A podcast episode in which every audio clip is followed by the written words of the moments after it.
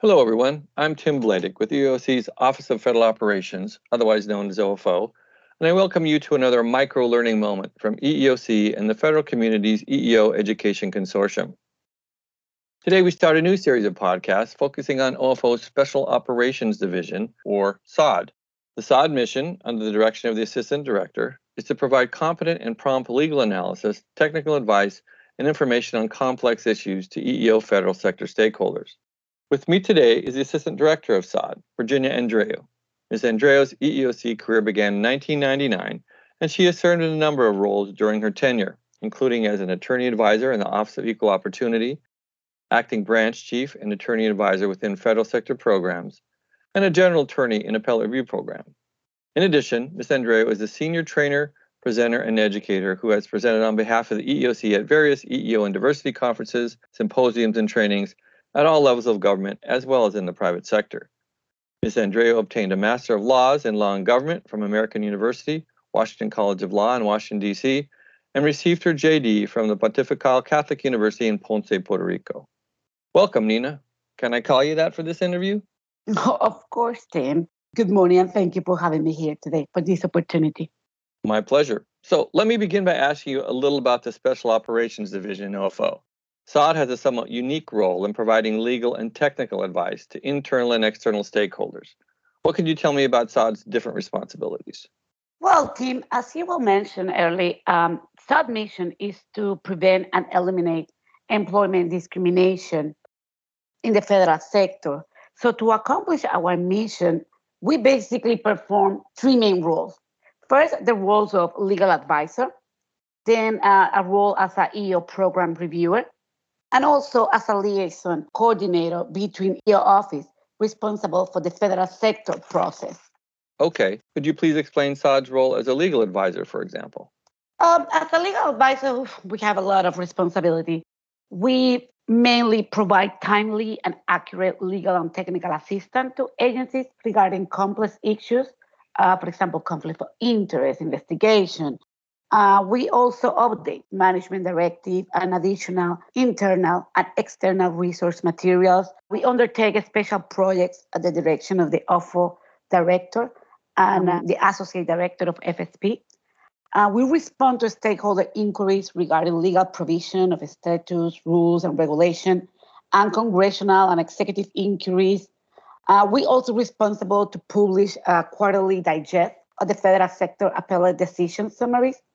We also uh, publish uh, quarterly articles addressing legal issues on EOC public website. For example, we have articles about reasonable accommodation, about harassment in the workplace, any issue that we found that it would be interested among the federal sector EEO complaint community. Uh, we also draft a technical assistance product, memorandum, fact sheets. We conduct a special research analysis of precedential decision. Any question that come from internal and external stakeholders, we address. Can be simple issues, complex issues, but mostly every issue is about the interpretation of the eoc regulation and the MD 110. Wow, that's quite a list for starters. How about SOD's role as an EEO program reviewer? As a program reviewer, we are responsible to the compliance process pursuant the MD 110, Chapter 1, Section 9. So we work with the agencies when non-compliance is discovered that we find out because another EOC division notify us or because we receive um, notification by email by a complainant or by somebody from the agency, something we became aware through correspondence, via decisions.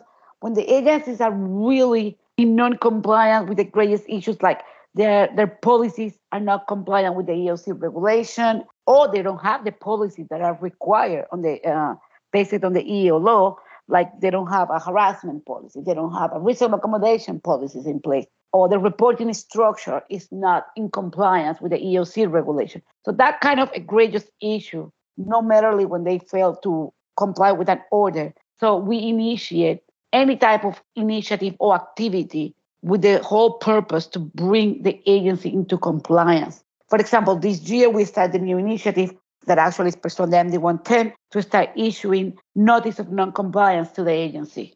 So we provide the agency like 30 days If they don't comply, then we analyze the case, we make an assessment, and in cases when the agency continue to be in non-compliance, then we are planning to elevate those cases to the chair. Uh, and so the chair have the discretion to issue notification to the agency head. So basically, it's everything that we can do to bring agencies into compliance with the, our regulation, management directive, and guidance. I'm guessing that you got a few people's attention with uh, those last list of, of responsibilities. so, how does SOD operate as a liaison or coordinator? Well, as a liaison, I think that's the most kind of fun part of because here we work, we work coordination with all the different EOC office responsible for the federal sector complaint process.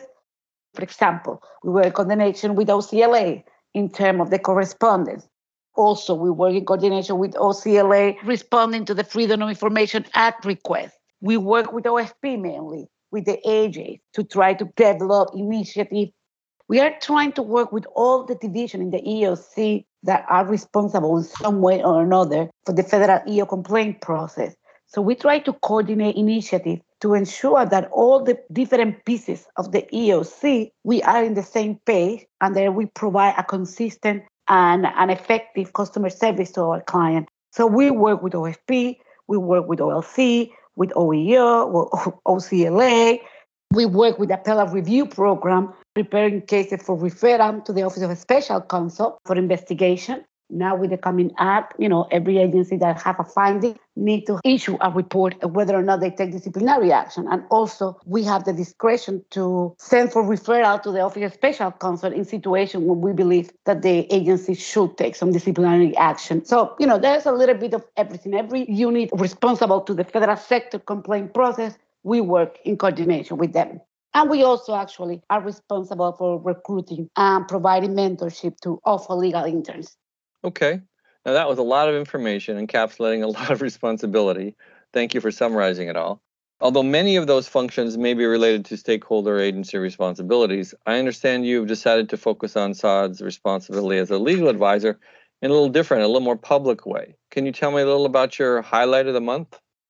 Sure. Uh, well, the highlight of the month is a SOD initiative as I mentioned earlier, we receive plenty of inquiries on a daily basis from internal and external stakeholders, and some of them require an extensive research. So I decided that to benefit all the EO community, to start to publish the most significant and complex question so everybody can benefit from the answer. To disseminate this information and this question and answer to all external stakeholders and eventually lately also create some type of fact sheet, the external stakeholder, including all these significant and important question and answer so everybody can benefit from our research and our answers. Okay, so just to summarize here, so you take questions submitted from the individual stakeholders on issues you think would have wide applicability, and then you want to answer them in a more expansive form, like here or in a fact sheet for all the stakeholders. Seems like you're uh, very user friendly for agency practitioners. Yes, exactly. That's right. Okay. So, what kind of significant issues have the stakeholders actually been asking about? Well, for example, our first highlight of the month was about conflict of interest. When and you know under which circumstance OGC should intervene during the EO investigation. That's a very common question. It's a very controversial topic, and we receive plenty of questions about that so our first highlight of the month, it was kind of a summarize of when it's permissible OGC to intervene in the EO complaint process. Another highlight of the month was about what to do when you have a cooperative witness or the witness not available. The last one and the most recent one is about retention of record based on the EOC regulation. So that kind of question that maybe you cannot answer, that's the kind of question that we receive and that's the kind of question that we are trying to publish and disseminate to the public because it's beyond the regular EO process. It's kind of more complex or extraordinary circumstance under the EO process. Very interesting. So in this series of podcasts that we're going to have, we can look forward to hearing SOD's answers to those type of questions that you just mentioned. That's right, Tim, and hopefully uh, more. Excellent. I'll look forward to that. I will look forward to sharing with you. Okay. Anything else you want to share with us today? Yes, Tim. Uh, first of all, thank you to you and thank you to the Training and Outreach Division for the opportunity. Hopefully, they will be the first of many more interesting podcasts. However, I would like also to say that for people, if they want to contact the Special Operations Division, if you have questions, if you need any technical or legal advice, you always can send us an email to the Federal Sector EEO at eeoc.gov account. And we happily will respond to you within 24 hours, of course. Great. Thank you for joining me today to start this series. It's very much appreciated. And thank you to everyone for joining us for this micro learning moment. As always, if you would like to know more about the Federal Sector EEO Education Consortium, send an email expressing interest to edcon at eeoc.gov. We look forward to you joining us for more micro learning moments in our podcast series sharing OFO's Special Operations Division highlight of the month over the next several months. Good day, everyone.